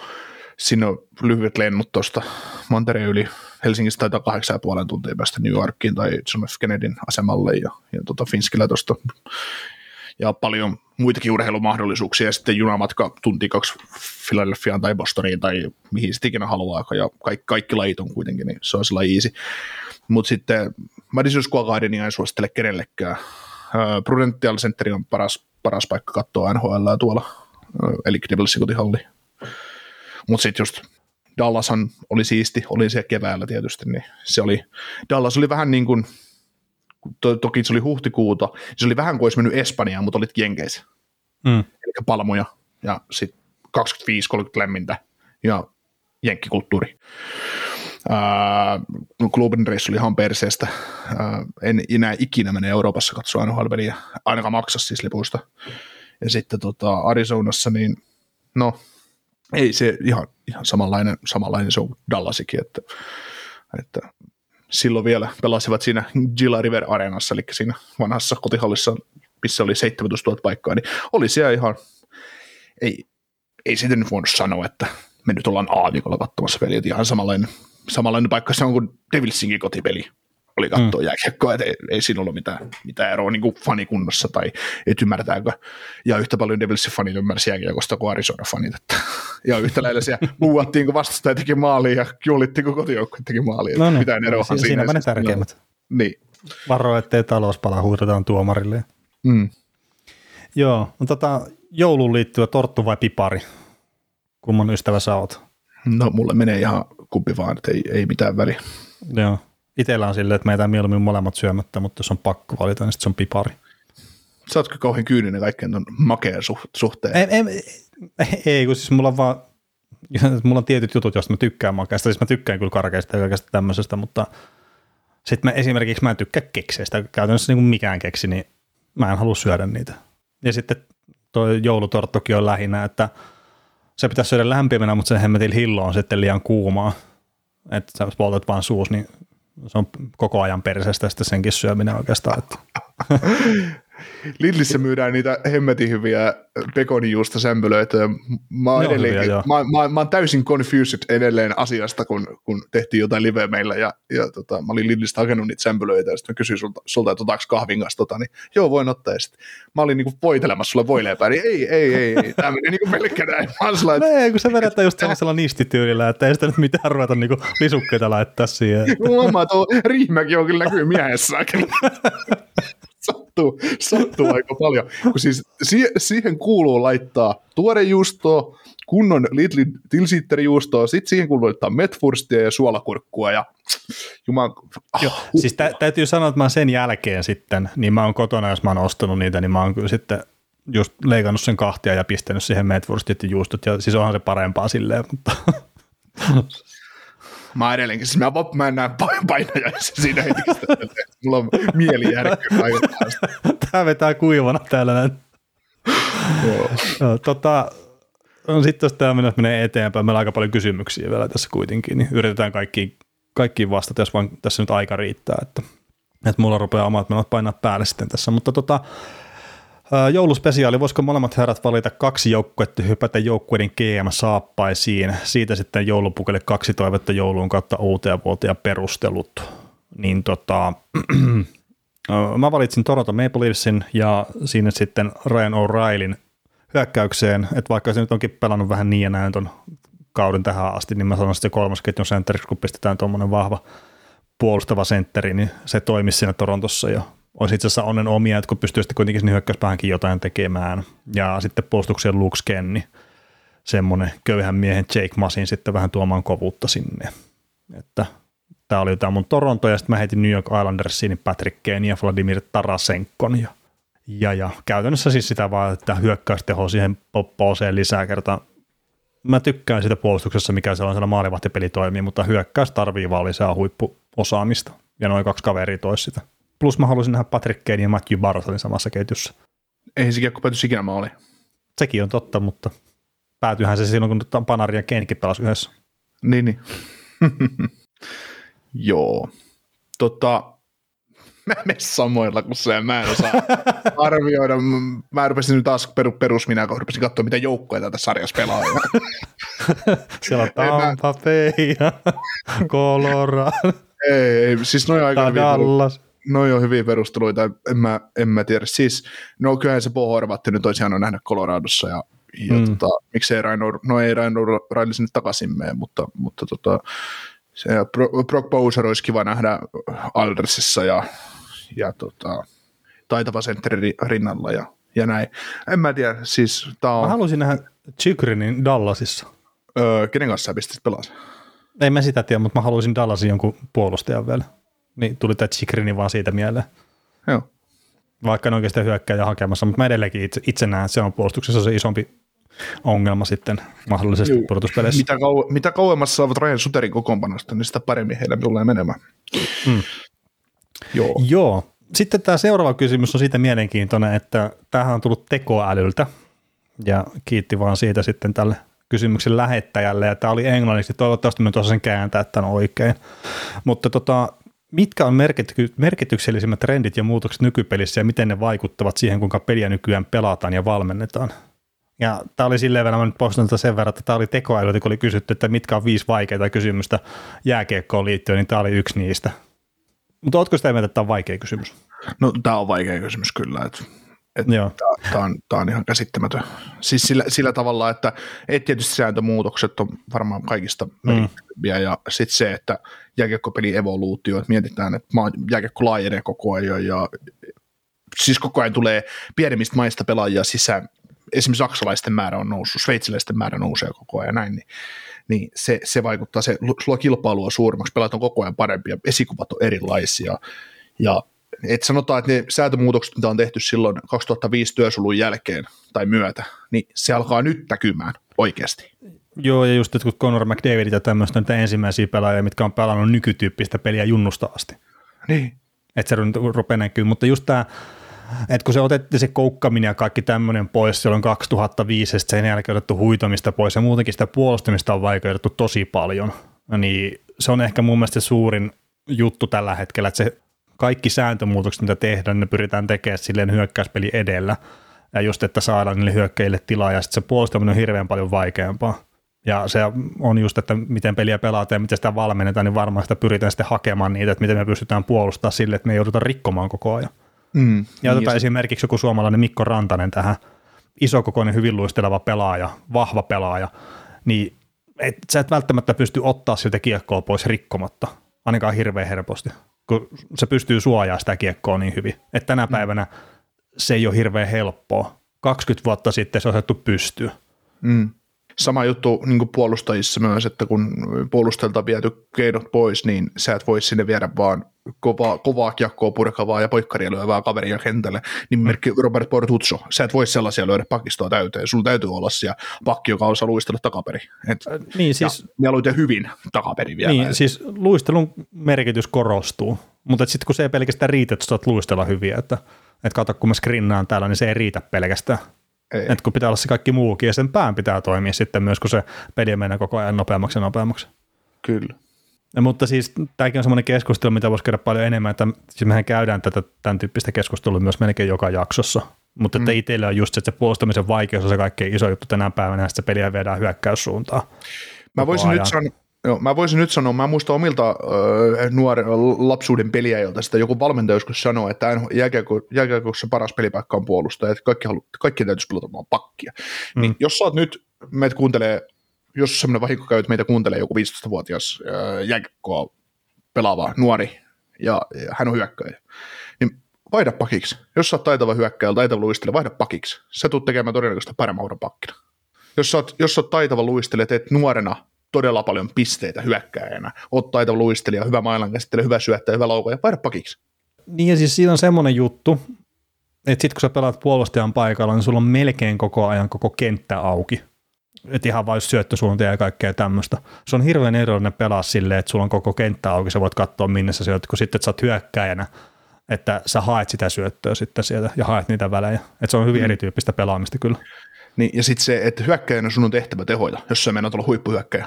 Jos sä meinaat olla huippupakki, sun ei tarvitse tehdä tehoja. Mutta kaikki mm. tehot, mitä sä teet, on aina plussaa. Kyllä, kyllä.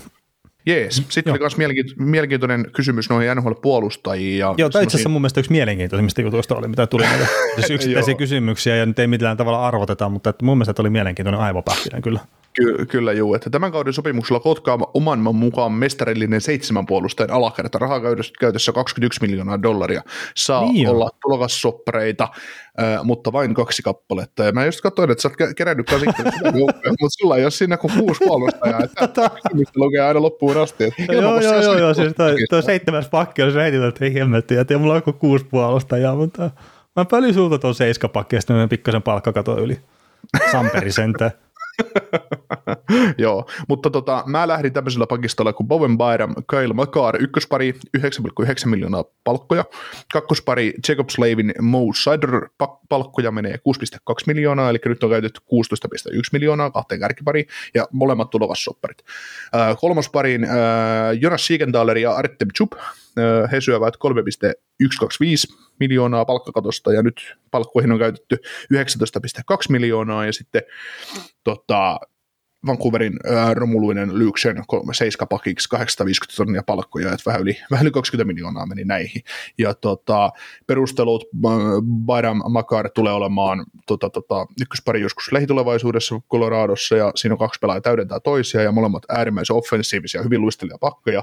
Sitten Mo Sider, Jacob Slavin, Slavin on ehkä yksi aliarvostettu mielestä pakeista, mitä tässä sarjassa on, mutta ei sopinut kummankaan joukkueeseen, no ihan sama, mutta tota, hän tukee Mo Siderin pelaamista todella paljon, ja sitten tota, Sigenthaler Zub, niin, siinä on semmoinen hyvä shutdown puolustus, pakkipari, pakkipari, joka pystyy heittämään jälleen tilanteeseen kuin tilanteeseen, ja sitten tästä pakistosta pystytään luomaan myös ylivoimalle, ykkösylivoimaan yksi pakki, eli Makari, ja sitten kakkosylivoimaan Bayram ja Siderviiva, ja sitten samalla myös alivoimaan käytännössä täyden pakkiparit, että jos Sideria nyt ei välttämättä kannata peluttaa ja alivoimassa, mutta muita melkein voi, ja sitten on Luke Senni, että jos joku näistä nyt hajoaa, niin, niin tota, mm. hän, sit, hänet voi tuonne heittää, heittää menemään. Ei hän nyt makaria korvaa ihan, mutta, mutta tota, seiskapakki, just semmoinen tienaussopiva vähän voi istua katsomossa, ei nyt ole ihan täys turistikentälläkään. Joo, tosiaan mulla on kuusi pakkia vaan tässä mun omassa kokoonpanossa. No, Slevinistä mä sanon sen verran, että ei ollut siinä aliarvostut pelaajat joukkueessa, niin ihan vaan sillä, että kun sitä puhutaan koko ajan, että se on aliarvostettu, niin ei se mun mielestä sitten enää voi olla oikein että jos se on koko ajan esillä. Mutta tota, mä nyt kerron tämän mun kuusikon, mutta että Keil Makar, Devon Davis on ykkösparina, se maksaa se 13,1 miljoonaa. Ja, ja kakkospariin mä laitoin sitten Owen Powerin ja Brett Pesiin. Tämä on tämmöinen vajaa 5 miljoonan pakkipari. Mä en ole pistänyt noita kokonaissummia ylös paljon kahden parin jälkeen. Mutta sitten kolmospariin Jonas Sigenthaler ja Scott Mayfield. Tämä on tämmöinen noin 2,5 miljoonaa pakkipari, vähän reilun, ja tämä kuusikko kokonaisuudessaan maksaisi 20 miljoonaa 311 000.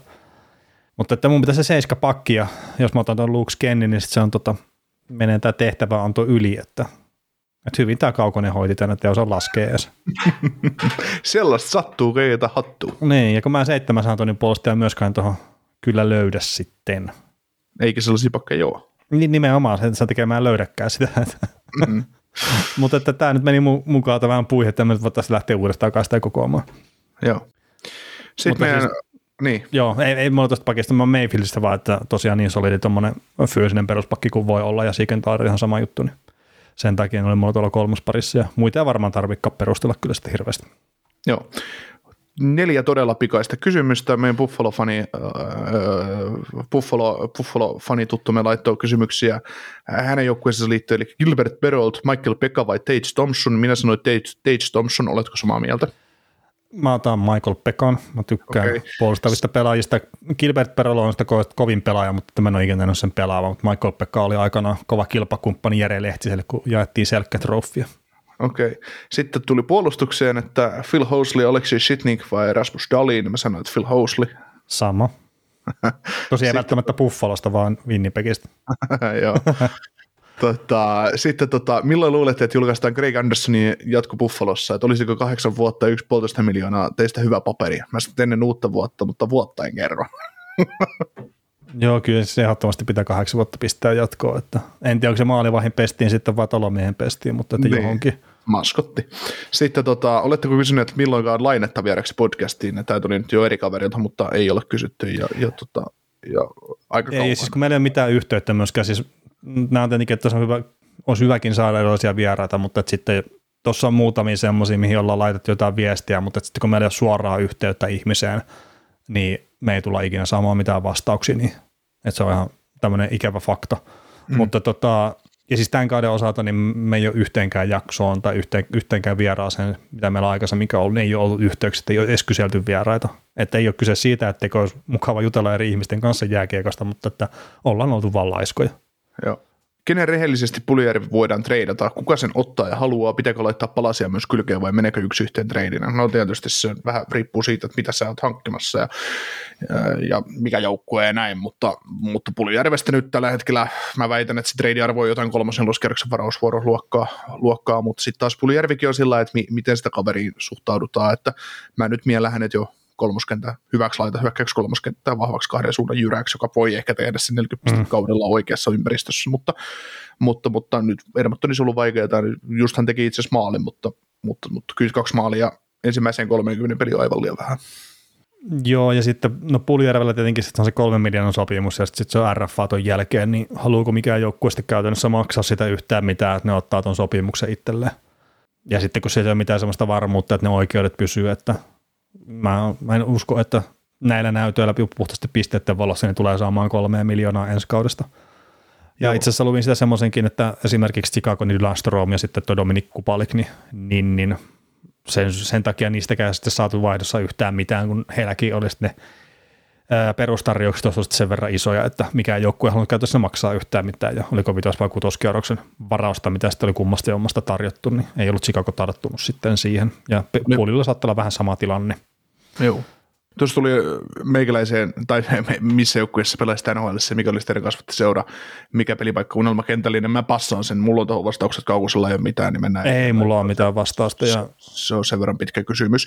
Uh, Mutta jos sä pelaisit NHL, niin mikä oli sun henkilökohtainen maalibiisi? Siis mä musiikin suhteen semmoinen, että se ei ole mulle hirveän tärkeä asia elämässä, mutta niin sanotaan vaikka tämmöinen Alice Cooperin Man Behind the Mask. Okei. Okay mulla olisi Martti Servoin Apander, mikä on, kun ei taidot riitä. Siinä on mm. jumalauta ihmettelemistä porukalla, kun se kajata soima. soima. Pitäisikö plus-miinus tilastoinnista ottaa tyhjät maalit pois? Mä kysyn, että miksi?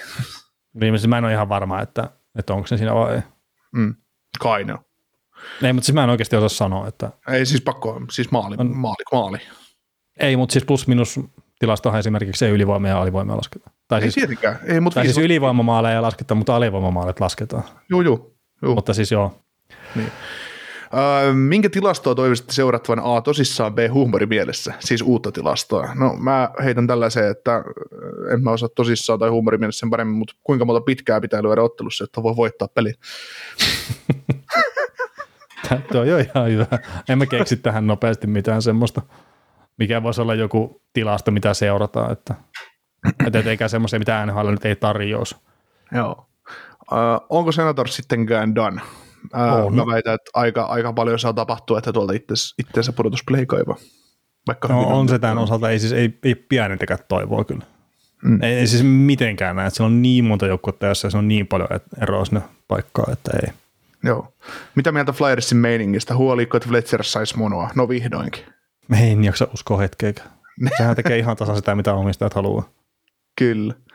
Uh, Flyersista toi isompikin kysymys, ei oteta koppia siihen nyt. Mitkä ovat Islandersin playerin mahdollisuudet? Sorokki ykkösenä torituissa maalipaikassa, joka hyökkää, mutta maaliko tökkii välillä pahasti.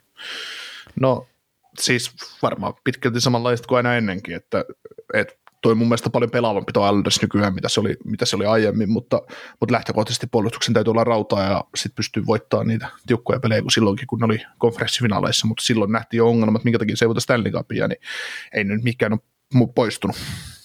Mm, ja siis mä oon jotenkin se, mitä mä oon nähnyt Islandersin pelejä, niin pääsääntöisesti tykännyt kyllä siitä, miten ne pelaa. Että ei sieltä nyt edelleenkään tule sitä poikkiliikennettä kyllä sinne hyökkäysalueella kiekon kanssa niin paljon kuin monella muilla joukkueilla, että että Sorokin saa sitten, vaikka sen tulla paljon laukauksia, niin pääsääntöisesti päässyt aika helposti sitten ehkä torjuu. Toki täytyy kyllä sanoa, että viimeisimmät pelit, mitä mä oon katsonut, niin Varlaamo on pelannut kaikki, että onko Sorokin sitten jotain pikkuvammaa tai muuta, niin en ole siitä kyllä nyt sata varma. Joo, siis Varlaamo on nyt IRS ja Sorokkin on pelannut maalissa. No mä oon aika varma, kun mä katsoin viime viikolla, niin Varlaamo pelasi. Oi joo, mutta Varlaavu on nyt IRS ja Sorokkin pelasi just 0-0 pelin Coloradoa vastaan. No siis sitä mä en ole kattonut sitä kyseistä peliä. Joo, ja sitten Sorokkin pelasi myös tota Arizonaa vastaan, kun ne hävisi 5-4 lukemin sen pelin. Niin, en mä nyt Arizonaa vastaan kauppeleilu.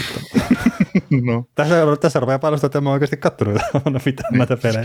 Kolmeen vuoteen, kolmeen vuoteen oon kattonut Islandersia ollenkaan, mutta silloin kun viimeksi katsoin, niin Varlaamovi pelasi.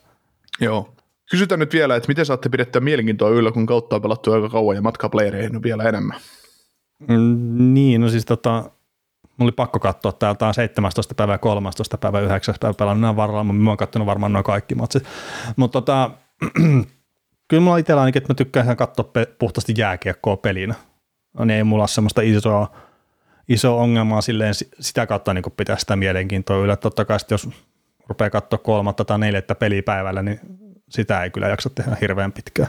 Mutta tota, ei, ei, niin, ei, ei mulla ollut ikinä semmoista motivointiongelmaa katsoa NHL-jääkiekkoa pääsääntöisesti. Että ehkä enemmän sitten saattaa olla välillä sitä motivaatio-ongelmaa siinä, että kun tietää taas, että on näitä podcastin äänityksiä ja muita, että vaikka tämä on täysin vapaaehtoista hommaa tai itse haluan ruveta tekemään, mutta tässä on sitten kuitenkin jonkun verran sitä tekemistä myös välillä, niin sieltä saattaa tulla itselle se isompi motivaatio-ongelma.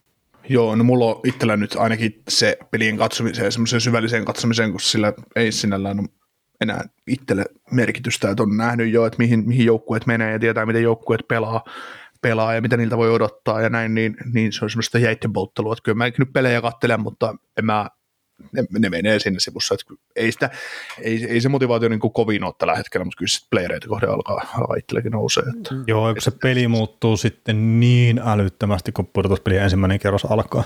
Niin. Et jos nyt mennään kovaa, niin sitten pistetään 2.0 vauhdille kyllä se, että Joo.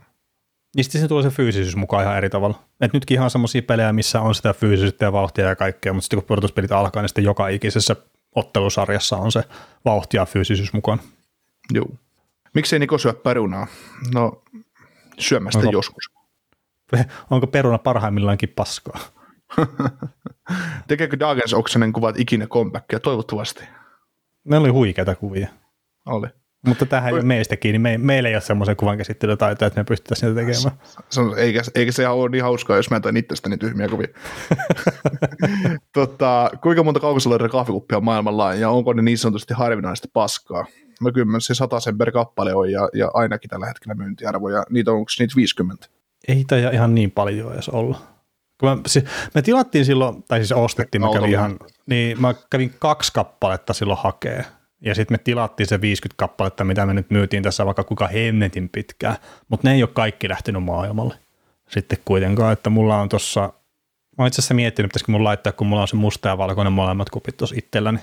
En ole kertaakaan käyttänyt mihinkään, että ne on ihan vaan ollut siellä pahvilaatikossa, mutta pitäisikö sitä toinen laittaa kiertoon. Mutta niitä on noin 50 ehkä tuolla jossain pyörimässä, että ei niitä nyt liikaa ole, ja niitä ei tulla tilaamaan myöskään lisää. Et siinä oli ihan liikaa hommaa kyllä ajalla pitkin Suomen maata niiden kahvikuppien kanssa. Sä otit vähän liian tosi, to, to, to, totisesti. No senkin, senkin otin liian tosissaan. Arvaa, miten palotti päähän, kun sitä monessa paikassa ei tarvitse sitä kahvia, niin kun lähti takaisinpäin kotiin. Että no ei oikeasti. Joo. Olen vähän säästänyt tätä, mutta meneekö teille vielä jalkapään taakse? no mun kysymys, että miten niin vielä? Mm. On koskaan mennyt. Sama täällä. Mutta eiköhän tähän ole hyvä lopettaa tota jakso, tämä jakso tähän tota noin, ennen, ennen vuoden vaihdetta, niin palataan, palataan, kun vuosi on vaihtunut asti. Joo, joo, tehdään näin. Ja toivottavasti he kaikilla oli oikein mukava ja rattosa joulu ja näin. Ja toivottavasti tästä nyt on jotain pientä kinkusulattelua ja muuta tämmöistä sitten porukalle.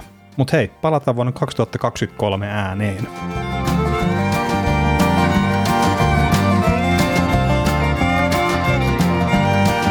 Kuuntelit näköjään sitten ihan loppuun asti. Veli ja Niko kiittää. Ensi kerralla jatketaan. Kaukosella laidalla podcast.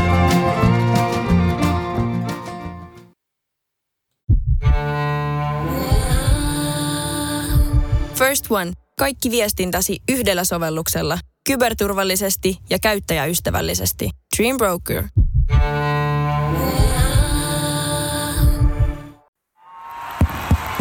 Vaikuttaako siltä, että haluat tehdä vaikutuksen? Nyt olisi varsin vaikuttavia vaikutusmahdollisuuksia tarjolla. Vaasan sähkön vaikuttaja on sellainen sähkösoppari, jonka avulla voit vaikuttaa omaan sähkölaskuusi. Vaikuttavaa, eikö? Vaikutusaika alkaa, kun nappaat sopparin osoitteesta vaasansähkö.fi kautta vaikuttaja.